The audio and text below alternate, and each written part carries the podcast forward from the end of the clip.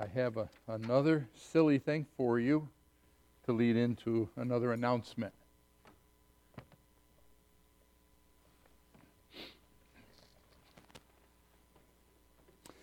If my body were a car,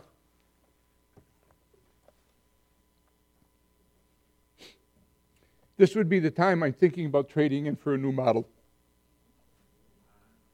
I got bumps and dents and scratches in my finish. My paint job is getting a little dull. My headlights are out of focus, and it's especially hard to see things in, up close. My traction's not as graceful as it once was. I slip, I slide, I skid, and bump into things even in the best of weather. My white walls are stained with varicose veins. It takes me hours to reach my maximum speed. My fuel rate burns inefficiently. But the worst of it is that almost every time I sneeze, cough, or sputter, my radiator leaks or my exhaust backfires. Amen. I say that for this. Um, I'm waited till after missions conference. As of January, during a business meeting, I'm going to be retiring from the senior pastorate. I recommend at that time during the meeting that there should be a 100% vote for Pastor Kinney to take my place. I will work as an assistant. I don't want to do what Pastor Christian did. He said, No, I'm retired.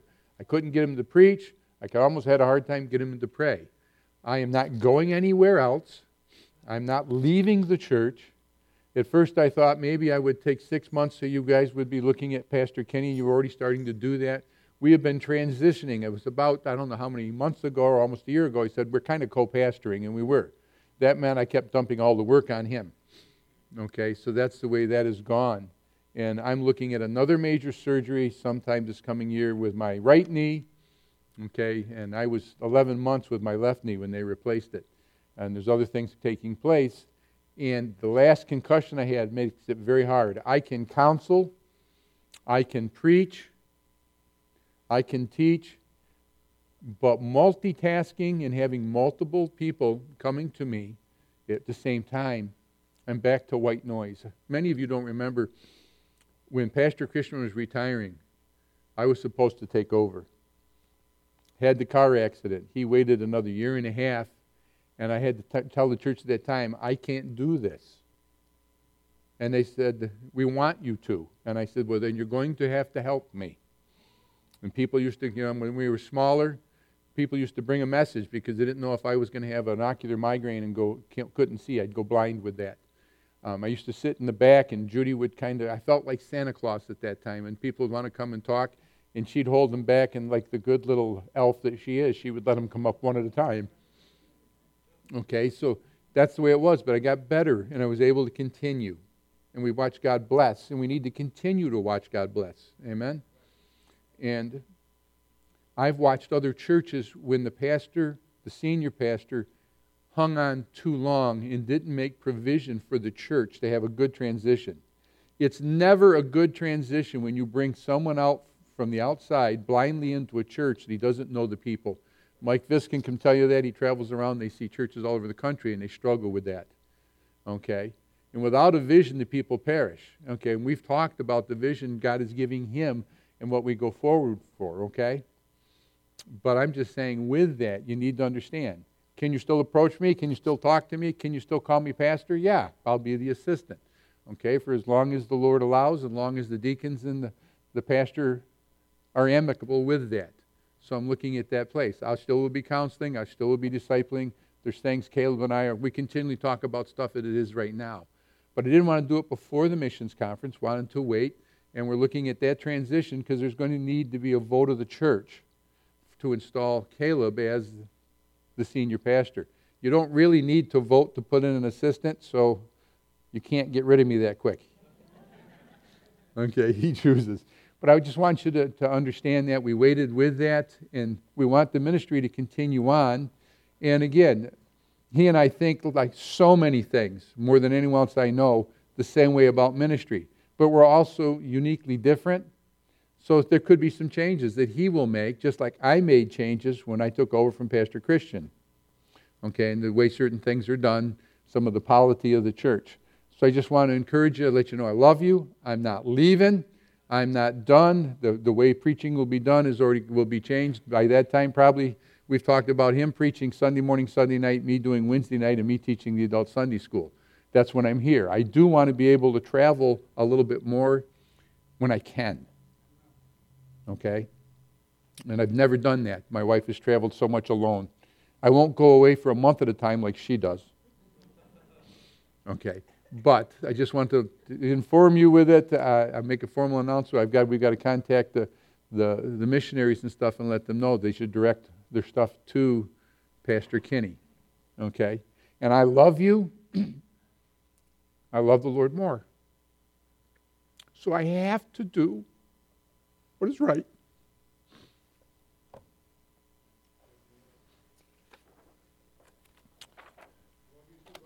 Amen. Amen. So, with that said, open your Bibles to First Chronicles.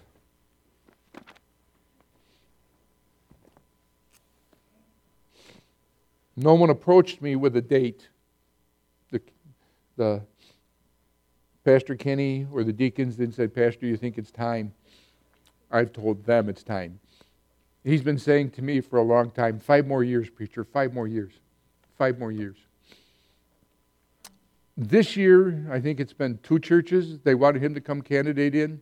It's been five or six because they know the quality of the person that is there. And that's something we need to always keep an eye on for ministry to continue. Amen?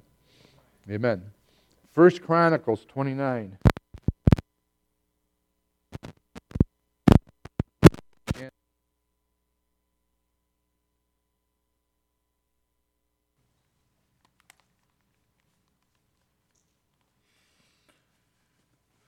Pray.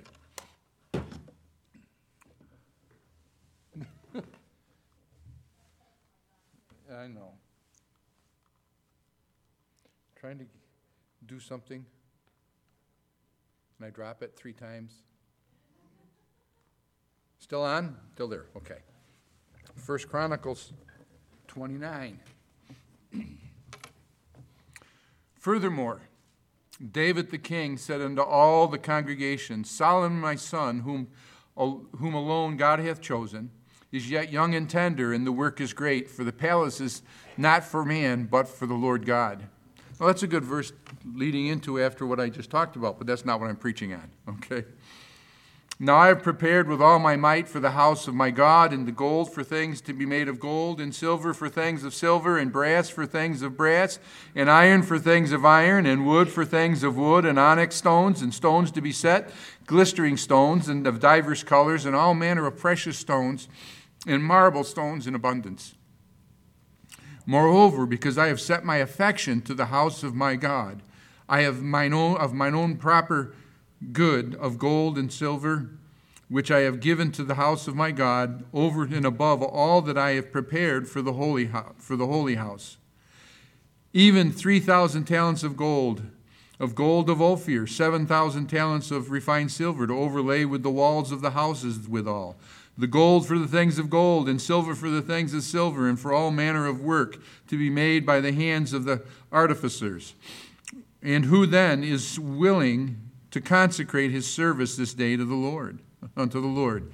Then the chief of the fathers and the princes and the tribes of Israel and the captains of the thousands and the hundreds with the rulers and the king's work offered willingly and gave for the service of the house of God of gold 5,000 talents and 10,000 drams of, sil- uh, and of silver 10,000 talents and of brass 18,000 talents and 100,000 talents of iron and they with whom precious stones were found gave them to the treasure of the house of the Lord by the hand of Jehiel the Gershonite. Then the people rejoiced, for they had offered willingly because of the perfect heart they offered with perfect heart they offered willingly unto to the Lord. And David the king also rejoiced with great joy.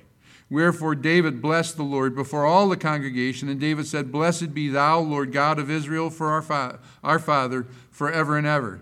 Thine, O Lord, is the greatness and the power and the glory and the victory and the majesty.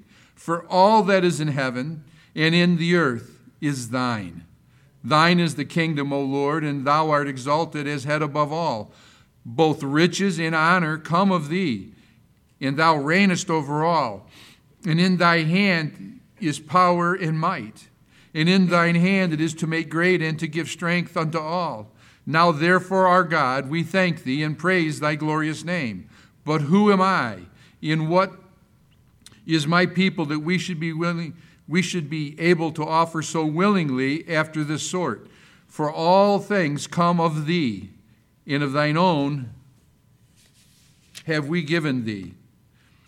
For we are strangers before thee, and sojourners, as were all our fathers. Our days on earth are as a shadow, and there is none abiding. Lord, thou, Lord our God, all this is in store with that we have prepared to build thee an house for thine holy name, cometh of thine own hand, and is all thine. What is he saying? Everything they gave was already whose? God's. I know also, my God, that Thou triest the heart, and hath pleasure in uprightness. As for me, in the uprightness of mine heart, I have willingly offered all these things. And now I have seen with joy thy people which are present here to offer willingly unto thee. Now, the missions conference is over. We don't preach a lot about giving in this church. We don't. Okay, I preached one message leading up to it. This morning I'm going to be preaching a message on it. But uh, the introduction part, you'll see certain things that I'm going to be talking about that are necessary because, again, I always want God to bless. Amen? Always want Him to bless. And in this portion of Scripture, we see King David and Israel, God's people, are they're giving an offering unto the Lord for the building of the temple, God's house. In this passage, we can learn the foundation principle of biblical giving. We can see where we need to look at in certain parts of this text. Some of you are probably thinking, why Old Testament text on giving? We're in the church age. What sort of things were written aforetime were written for our learning that we, through patience and comfort of the scriptures, might have hope. Some people say, I don't want to hear it. We're under grace, not under law. Well, I'm going to talk to you about tithing in a moment, starting off, because tithing didn't start under the law. Okay? Abraham is called the father of faith, and we'll see that. We'll talk about that with Abraham. But you need to understand that tithing isn't even mentioned in this portion of Scripture that we just read. It's not mentioned. Giving willingly is. I may have counted wrong, but I think I count seven times willing or willingly is in our text.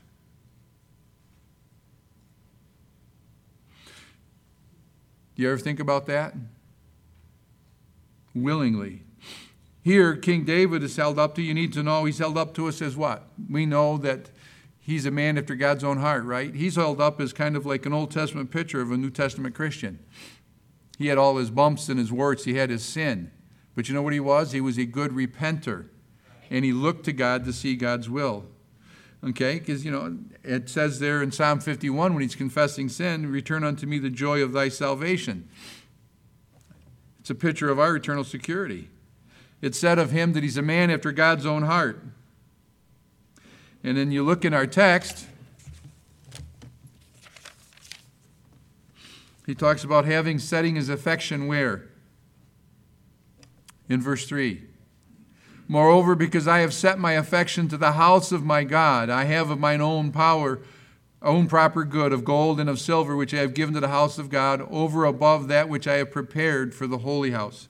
See, he's a man after God's own heart. He speaks of having set his affection after the house of God. You look at verses 4 and 5, we won't, for sake of time, read them, but what does he do? He willingly consecrates this to, their, to the service of God. And he leads the people, you see in verse 6, he led them to offer willingly. You see in verse 9, he tells them that comes out of a perfect heart. He leads the people in this with a perfect heart. He prays before all of them because he knows everything belongs to who? God. And he knows truly who he and the people are. David understood and demonstrated a universal biblical truth. You can't get away from it. And most Christians, not necessarily the majority part of this church, but again, because we don't preach and teach on biblical giving, tithing, and, and giving above that all the time, many people don't understand. You know, there's churches, they have no idea what it means to give. Most Christians are willingly ignorant of that what we have isn't ours, it's His. And because many of us don't realize this and don't put it into practice, we miss out on the blessing God promises in His words when we do practice it. Many preachers are afraid to preach on money and giving. I, I, I didn't choose to preach this this morning because I told you I was retiring from the senior pastorate. Get him when I'm leaving. No, I'm not talking about that. Yeah, I'm commanded to preach the whole counsel of God. Pastor Kinney's commanded. Anyone we have in the pulpit, we want them to preach the whole counsel of God. Not all at once. I can preach from Genesis to Revolution. Okay?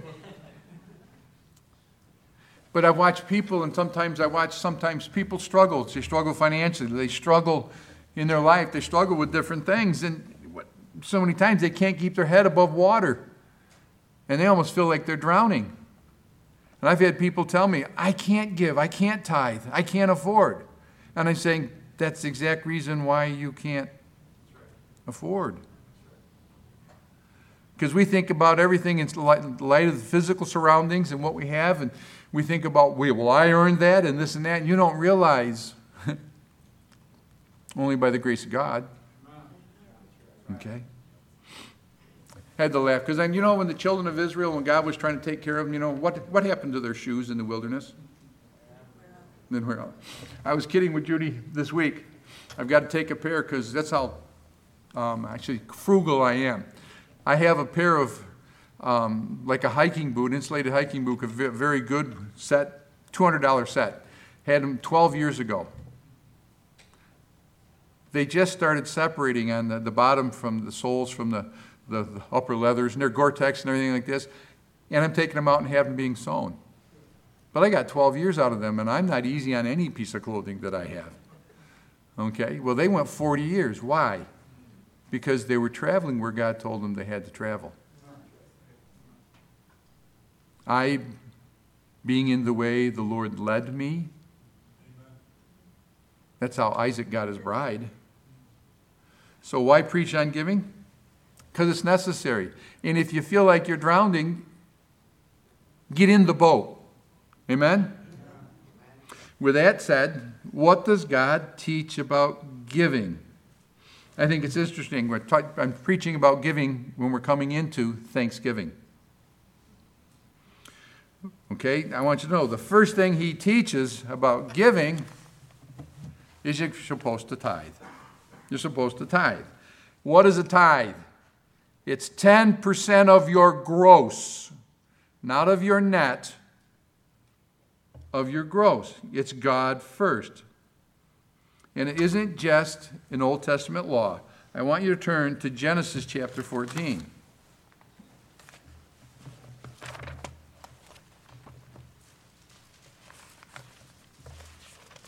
Shannon, let me know how many people go off the site after I start this. okay. I want you to think a little bit.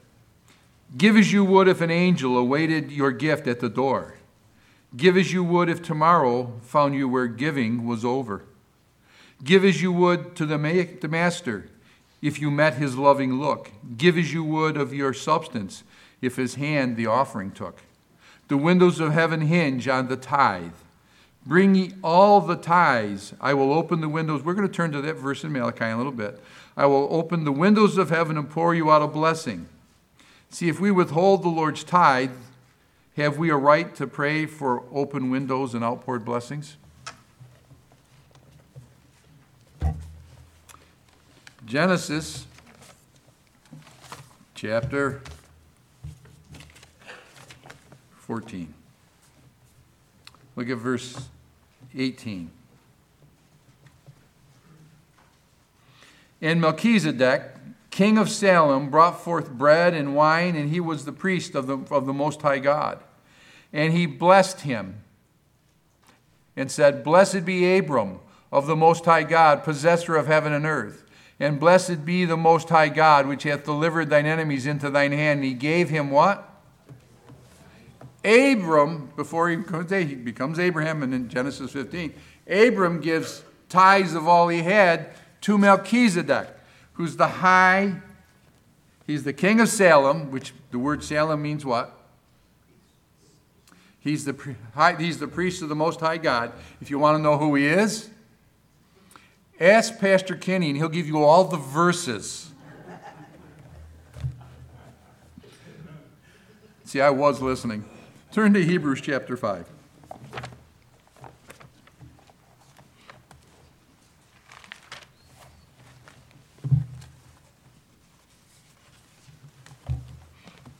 Hebrews chapter 5.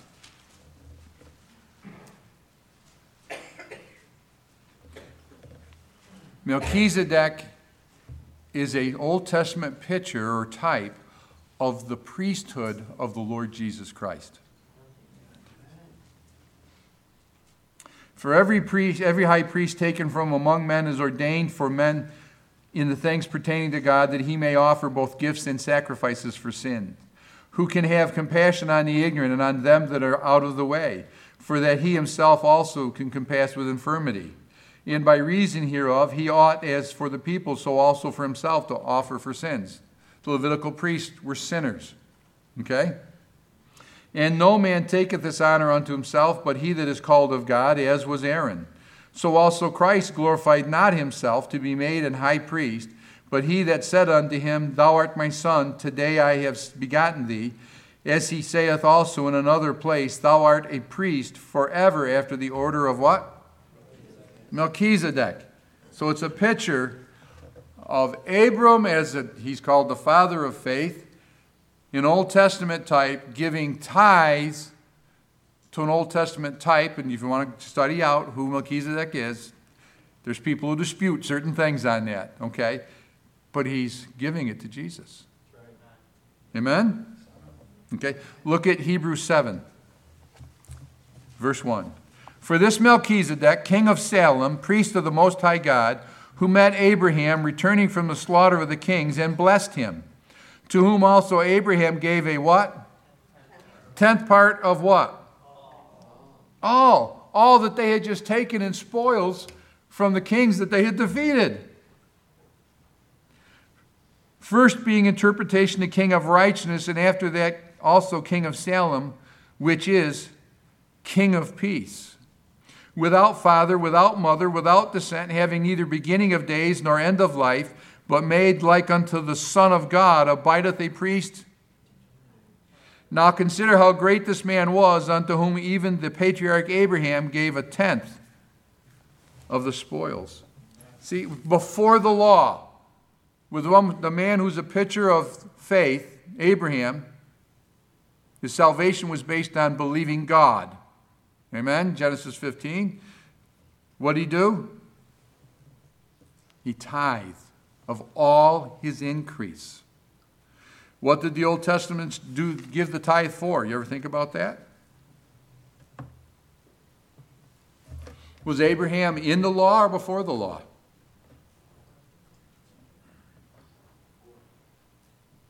So it wasn't according to the law that tithing started. It was according to the law of God, but not according to Old Testament Levitical law. You know what the, the Jews were taught? That it belonged to God. Amen?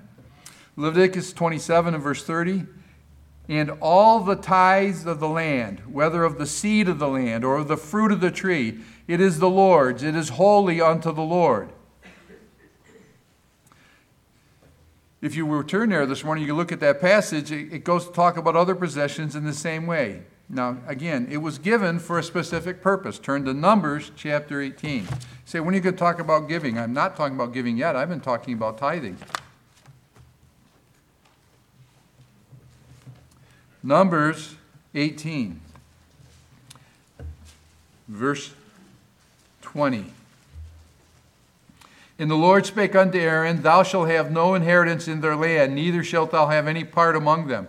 I am thy part and thine inheritance among the children of Israel. And behold, I have given the children of Levi all the tenth in Israel for an inheritance and for their service which they serve, even the service of the tabernacle of the congregation. Neither must the children of Israel henceforth come nigh to the tabernacle of the congregation unless they bear sin and die. So, what's he doing? You'll see. But the Levites shall do the service of the tabernacle of the congregation, and they shall bear their iniquity. It shall be a statute forever throughout your generations that among the children of Israel that they have no inheritance, Levitical priesthood. But the tithes of the children of Israel, which they offer as a heave offering unto the Lord, I have given to the Levites to inherit. Inherit. Therefore, I have said unto them, Among the children of Israel they shall have no inheritance. They didn't receive the land, they weren't given that. They receive a tithe of all the tribes in their service of the Lord. Is to provide for the priest, for the, the needy, and it was given so that God could bless that obedience. Your salvation is free. The blessing of God in your life is as a good father looking at his children, and he rewards obedience. Why would God want to test a man's heart concerning material things? Why? I think I read last week or week before that there's that poem that talks about what's yours is mine and what's mine is mine. Okay, I won't make you turn there, but I'm going to read to you.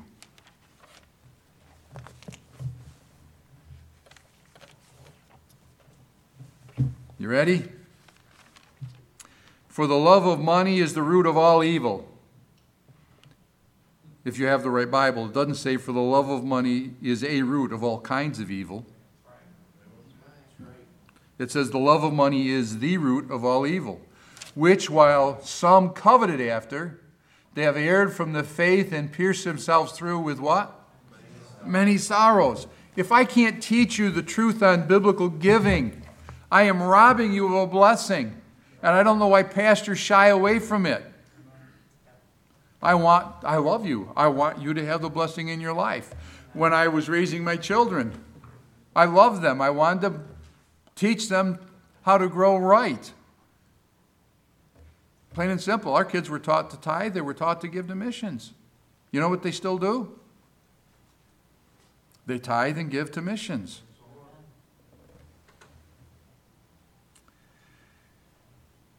Turn to Malachi chapter 3. It's the last, yeah. If you don't know where it is, ask Pastor Kinney. No, it's the last book of the Old Testament, just before Matthew. Go to Matthew and turn left.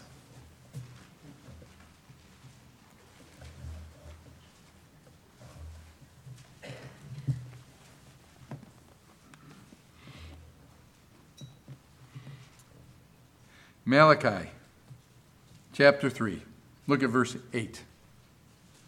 Will a man rob God? Yet ye have robbed me. But ye say, Wherein have we robbed thee? In tithes and offerings. Ye are cursed with a curse, for ye have robbed me, even this whole nation. Wow. That's telling you that not tithing is sin. I have a good friend. I still talk to him. He lives down south now. A, he was a foreman. I led him to the Lord at Hammermill Paper Company when I was working there as an electrician. I loved him. He loved. He loves me. Okay, and he went through a lot of things, and I was there for him. I led him to the Lord as he struggled and things. He didn't live close to here. He'd visit us once in a while, but he didn't continue to come here because he lived in the Syracuse area. Sent him to another church. But before he did, he, we talked about certain things, and he was struggling in his finances. And he goes, I can't do this. I can't do this. And I said, No, you can't. But God can. And you need to put God first in that. You need to put God first and give him your tithe out of your gross, not your net.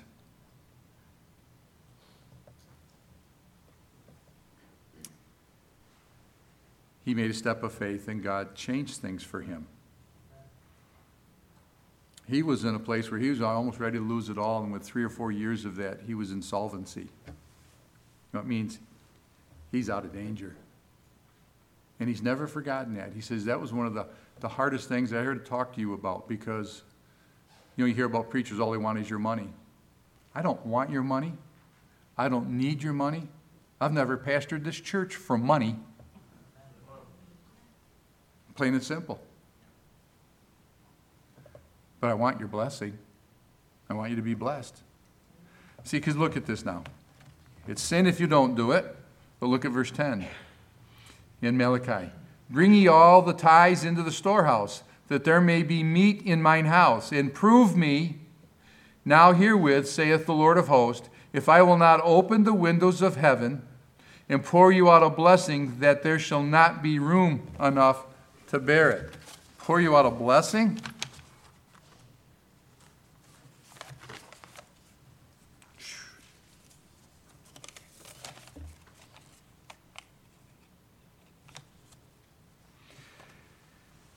Amen. The windows of heaven, I read it to you earlier, hinge on the tithe. Bring ye all the tithes. I will open the windows of heaven and pour you out a blessing. Judy and I have practiced that ever since we got saved. I told you before, I read through my Bible once a month the first year I was saved. I'm over 250 times through King James Bible. I haven't seen any of the promises of God fall flat.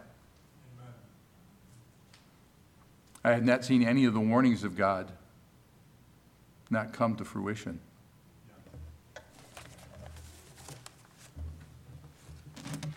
God blesses the obedience. Isn't that neat? That's an amazing thing. You don't tithe, you're stealing. And then people say, why why isn't God blessing me? I don't know. I don't. I, when people come to me and they say, "How can I help you with this?"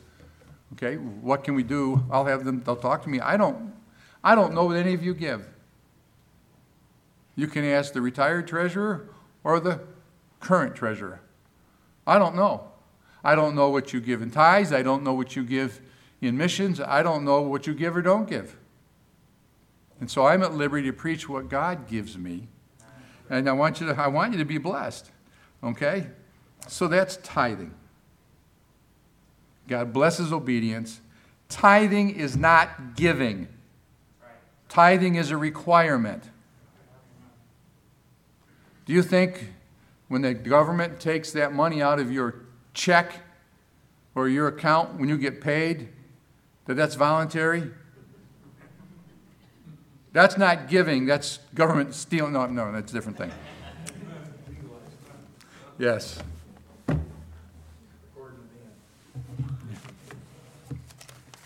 Yeah, but don't pay it and see what happens. Okay? I want you to know something. I'm more afraid of what God could do than I am what the government can do anytime. But I'll obey the government because God tells me to you understand that? Until it tells me to go against God. So we've talked about tithing. Now we're going to see what giving is according in the attitude of David's heart. Okay? King David. We read that passage back in First Chronicles. You're going to need to turn there. And you see I now have prepared with all my might for the house. I have set my affection in verse 3 on the house of my God. Verse 4 says willingly, verse or 5 says willingly, verse 6 says willingly, verse 9 says willingly, verse 14 says willing, and sometimes it uses more than once in that, that, that, that verse. And then you come over the end of this thing, in verse 17 it says, I have willingly offered. And then, and then it says, to offer willingly unto thee. So when you give, you're giving it to who? To God. You're giving it to God. Is that hard? Is that hard to understand? See, the tithe belonged to him. It belonged to him. You don't do it, you come under God's judgment. Okay? You come under God's judgment for that. When you come to giving, it's got to be of your heart. What a man gives points to his faith. Or what he doesn't give points to his faith. Matthew 6:33, but seek ye first the kingdom of God and his righteousness and all these the things you worry about with the money for and all these things shall be added unto you. You know, in the context of that is your, your food, your drink, your clothing, your housing. You get so worried about that, you lose sight of God blessing it. You got to put God first. Seek Him first in it. Yeah, you know, people would say, "Yeah, I had some," but doesn't it say in the Bible that a man should provide for his family? Yes, it does. Look at 1 Timothy. Man should provide for his family. No problem.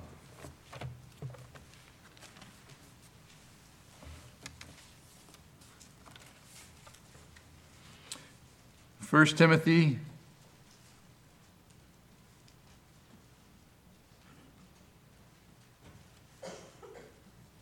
Let me see here.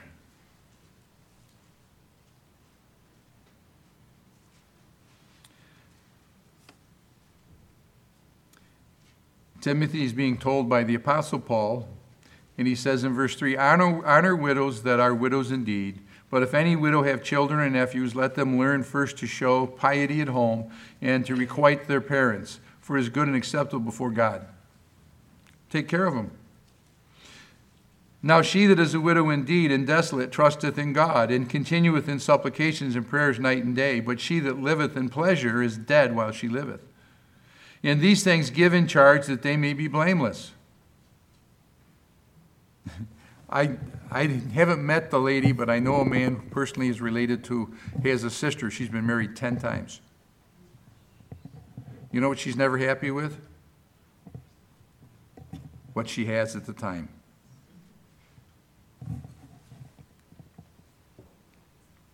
God wants them to be blameless. But look at verse 8. But if any provide not for his what? And especially for those of his own house, he hath what? Denied the faith and is worse than an infidel. That's a pretty strong statement, isn't it? Denied the faith. We're to seek God first. We're to take care of our own. If we don't, we've denied the faith. You know, providing for your family is a responsibility. You know, God's word covers the basis. There's nothing wrong with a, you know I'm saying, a virtuous woman. She adds to the family, doesn't she? Proverbs 31 woman. I'm not saying that. But providing for the family is a responsibility. Putting anything ahead of God, your family, your wife, your children, your job, your home, your vacation. You put anything ahead of Him, and that's idolatry because he must come first. We read in the text, back in our opening text, that David knew everything we have is God's. 1 Corinthians 6:19. I was counseling with someone or discipling this week, and I had took them these verses. Some was struggling something. And it says in 1 Corinthians 6:19 and 20, What know ye not that your body is the temple of the Holy Ghost which is in you, which ye have of God, and ye are not your own. For ye are bought with a price. Therefore glorify God with your and your spirit, which are his. If you're bought with a price, what was that price? What was the price? In Acts chapter 20 verse 28, it says it was God's own blood. God's own blood, isn't that? You think about that? That was shed for me. That was shed for you. He gave it willingly.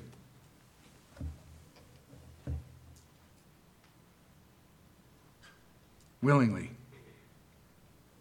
God gives the soil in Psalm 24 and verse 1. God gives seed in Genesis 1:11. God gives rain in Job 10, 5:10.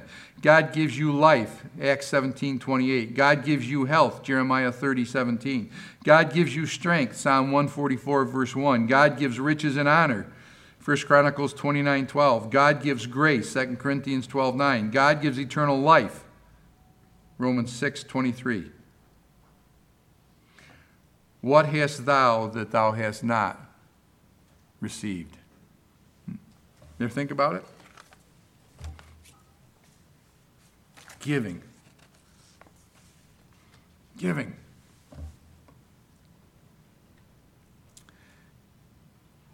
If what we are is God's gift to us, because He is the source of all life not some evolutionary lie. I want to ask you who do we become? Because that's our gift to Him.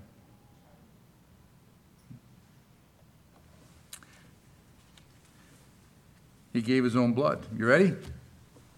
God made the sun, it gives. God made the moon, it gives. God made the stars, they give. God made the earth, it gives. God made the sea, it gives. God made the trees, they give. God made the flowers, they give. God made the fowls, they give. God made the beast, they give. God made the plan, he gives. God made man.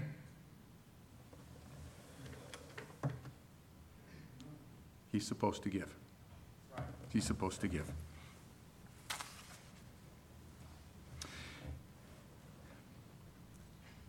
in Galatians chapter 1 and verse 14, you don't need to turn there. Jesus gave himself for our sins. In Galatians chapter 2 and verse 20, Jesus gave himself for me. In 2 Timothy 2 and verse 6, Jesus gave himself a ransom for all. In Titus 2 and verse 14, Jesus gave himself for us. For us.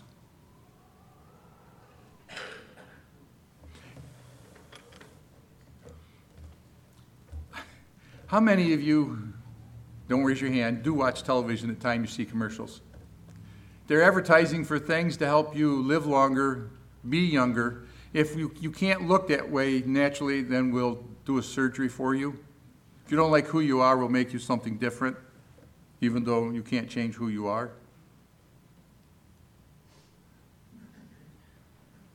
I'm noticing as I get older, I never have to, used to have to use hand cream on my hands.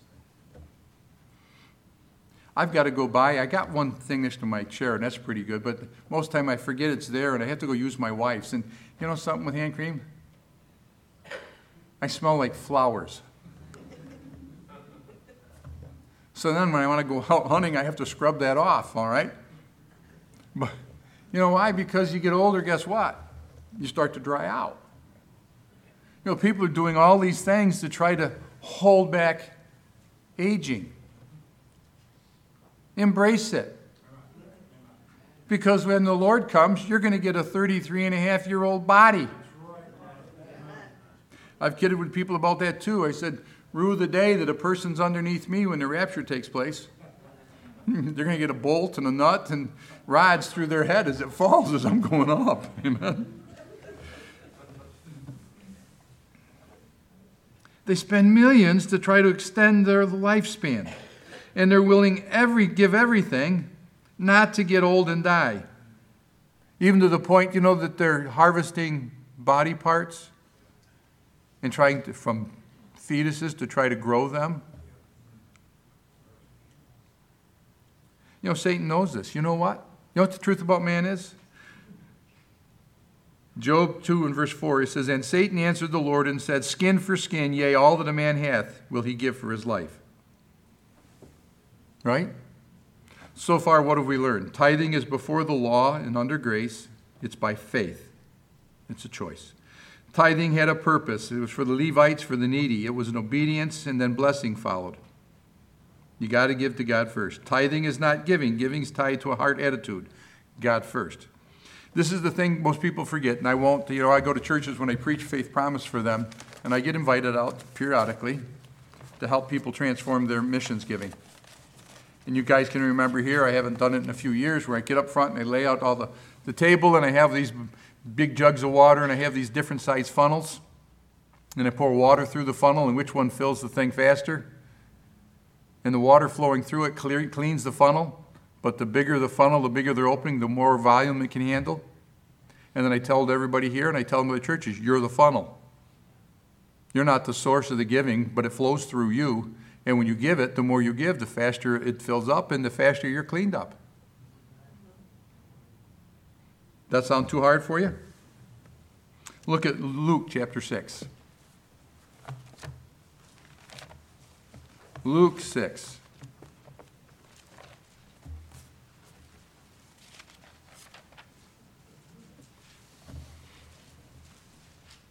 You ready?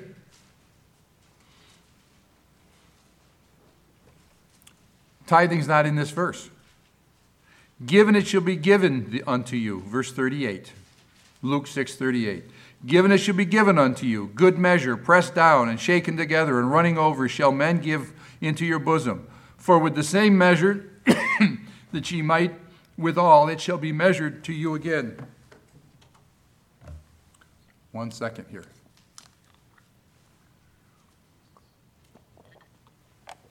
What is it telling you? The measure that you may, might with, how you let it go through you, shall be measured to you again. Isn't that an amazing thing? God's the source. What do you do with it? See, given is seen in the heart of believers. You can only give what you have. God gave Himself. What are we to give? I beseech you, therefore, brethren, by the mercies of God, that you present your a living sacrifice, holy and acceptable unto who? Reasonable service. And be ye not conformed to this world, but be ye transformed by the renewing of your mind. The renewing of your mind. You might prove what is that good and acceptable and perfect will of God.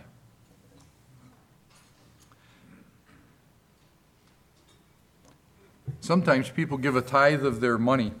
They do. I don't know. I don't know. But how many of you give a, let me see, what is it? Uh, I wrote it down 2.4 hours a day to God.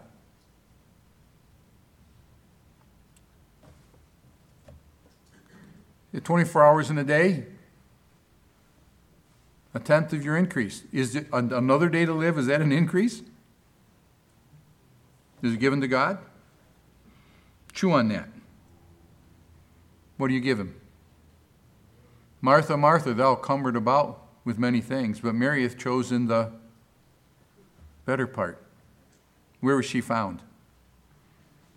At the feet of Jesus, listening to the words of Jesus. Pastor Christian, right after I got saved and we started going to church, he, he told me, I think it's some, their names are get confused with me. I think it was Lee Tam. And he used to say he was a persecuted Christian and got out of China, came here in the country in the 60s and stuff. And he used to say, No Bible, no breakfast. No Bible, no breakfast. No Bible, no breakfast. Because he needed to be fed with spiritual things before he fed the physical things. There's a lot of truth to that, isn't there? Seek ye first the kingdom of God and his righteousness. Turn to 2 Corinthians chapter 8.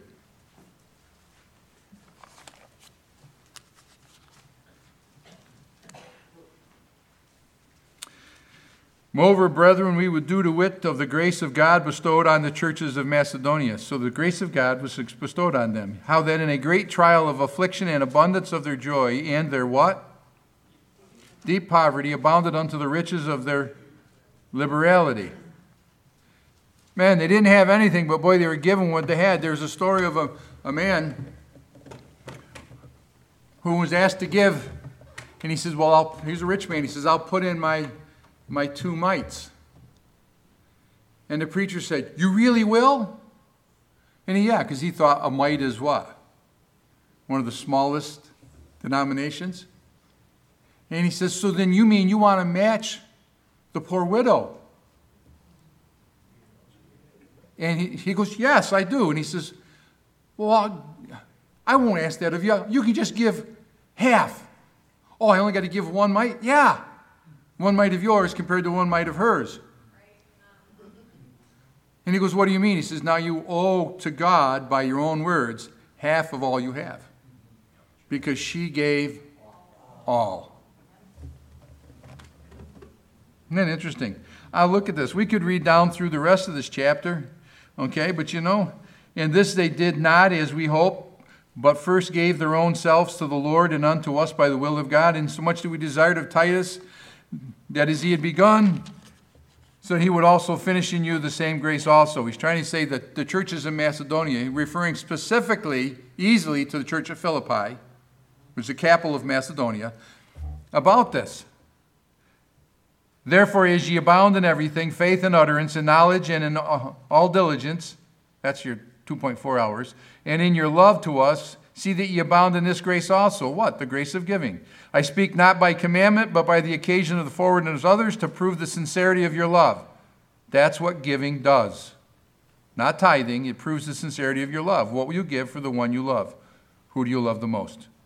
For we know that the grace of our Lord Jesus Christ, that through, though he was rich, yet for your sakes he became poor, that ye through his poverty might be rich. And herein do I give my advice, for this is expedient for you who have begun before not only to do so, but also to be forward a year ago. Now, therefore, perform the doing of it. That is, that there was a readiness to will, a desire to want it, to do it, so there may be a performance also out of what out of which ye have. For if there be first a willing mind, is accepted according to the man hath, and not according that he hath not. For I mean not that other men be eased and ye be burdened, but by an equality, that now at the time of your abundance may be a supply for their want, and their abundance also be a supply for your want, that there may be equality. That's the way it's done. Not the stuff you're in government today. As it is written, He hath gathered much and had nothing over. He that gathered little had no lack. But thanks be to God, which put the same earnest care into your heart of Titus for you. For indeed he accepted the exhortation, but being more forward of his accord, he went unto you. And we have sent with him the brother whose praise is in the gospel throughout all the churches. And not that only, but who also was chosen the churches to travel. See what he's doing here? He's telling them. They can learn from the churches in Macedonia. And he's telling them that their giving was to prove their love. He admonished the church. They gave of their love, they gave it readily. You give of what you have, and you share the load. When one doesn't share, others have to pick it up.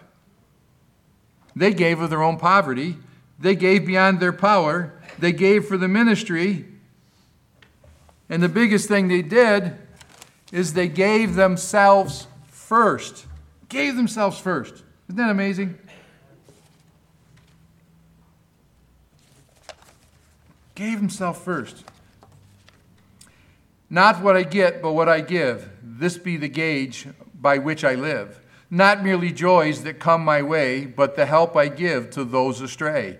Not the rewards of money and fame, but the, the loads I lift in Jesus' name.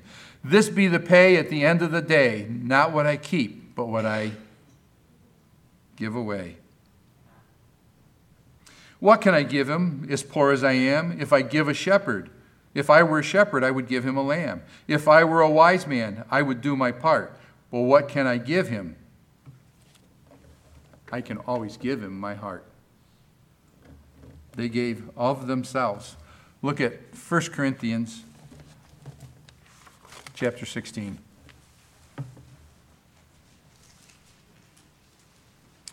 Now, concerning the collection for the saints, as I have given order to the churches of Galatia, even so do ye. See, but we're doing a Faith Promise Missions Conference. They're saints, they're part of the church. I am not a brighter. They don't have So we give so that they can have the preacher come to them. I've been in one of Paul's churches. You want to see what they can tithe? Sometimes they tithe three mangoes. I was at a pastor's conference and one of his preachers had promised he was going to, to give money through the year and he didn't do it. Brother Paul didn't say anything, and all of a sudden, after he was preaching to the pastors, that man stands up and Paul calls him. He comes forward, comes up, and he says, His brother so and so had promised that he was going to give 25 chickens to help feed the poor over there in the, that they take care of, and he didn't do it. And I, I can remember this. And got all these pastors, they traveled by, by truck, they traveled by bicycle, they traveled by their foot, they rode in back of dump trucks. They come. I was preaching to 400 preachers. And they got there any way they can. Some of them so poor. Paul always tries to give them a new set of clothes and a bag to carry stuff in at a pastor's conference. And the man looked at Paul, and Paul said, So and so has decided he will provide chicken for all the preachers during this four day missions conference or uh, preachers conference. He didn't give it then. God dealt with his heart. He gave it. You say, what is it? It's to prove your love. You have to give readily. You give of what you have. You share the load. Okay? 1 Corinthians 16. Now, concerning collection of the saints, I have given order to the churches in Galatia, even so do ye upon the first day of the week. Someone asked, Do we keep the Sabbath? No. We meet on the first day of the week. Sabbath is a good idea, but if you're keeping it, that means your TV doesn't come on. You don't do anything for an enjoyment. You don't go out the door. You don't have friends come in and play games. You don't go to the store. You can go out and get your oxen or your ass if they broke a leg and put it in the, in the, in the ditch. You can go do that. Okay. Upon the first day of the week, let every one of you lay by him in store as God hath prospered him, that there be no gatherings when I come. And when I come, whomsoever ye shall approve by your letters, them will I send to bring your liberality to Jerusalem. Jerusalem had become so poor and persecuted that the other churches were sending to them to help them. Isn't that amazing? See, God wants us to trust Him for our needs, not to try to go about it as the world does. You don't, you don't work, you don't eat. He that provideth not for his own is worse than an infidel and denied the faith. I understand that, but it doesn't come ahead of God. Now turn back to 1 Timothy and we are done. And all God's people could say,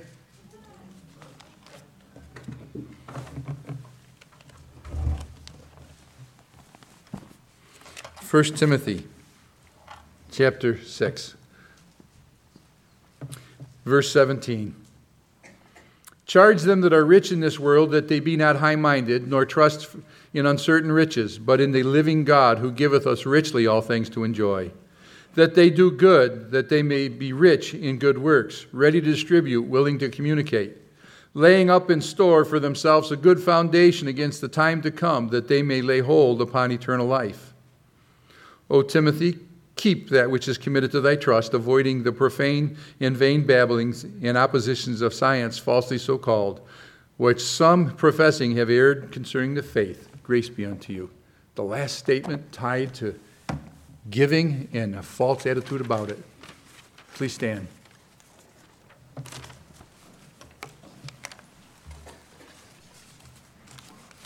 I saw in an article, I think it was last week, that Bill Gates is going to endeavor to give the vast majority of his billions of dollars to charity. Yeah. He wants to donate it for worldwide climate change. You know what's going to happen with that money? Other people will take it, they'll get rich along with him. I know the one who controls the climate. Amen? This morning, tithing is not giving, tithing is commanded of God. If you want your prayers answered, you want God to open the windows of heaven and pour out a blessing, you got to do that. It talks about giving in the Old Testament before the law. It talks about giving in, in the Levitical law. It talks about giving in the New Testament. You don't find the word tithe in the New Testament because it has already been established. It talks about giving. That's what our faith promise is about. That's why we try to encourage people to give. No matter how small amount, you give so God can bless. And it's a measure of your heart. If God speak in your heart today, maybe you don't know Christ as Savior. You need to come. We'll have someone show you from the Word of God how you can know heaven will be your home for all eternity. How you can know that your sins are blotted out how that you can know you're a new creature in Christ.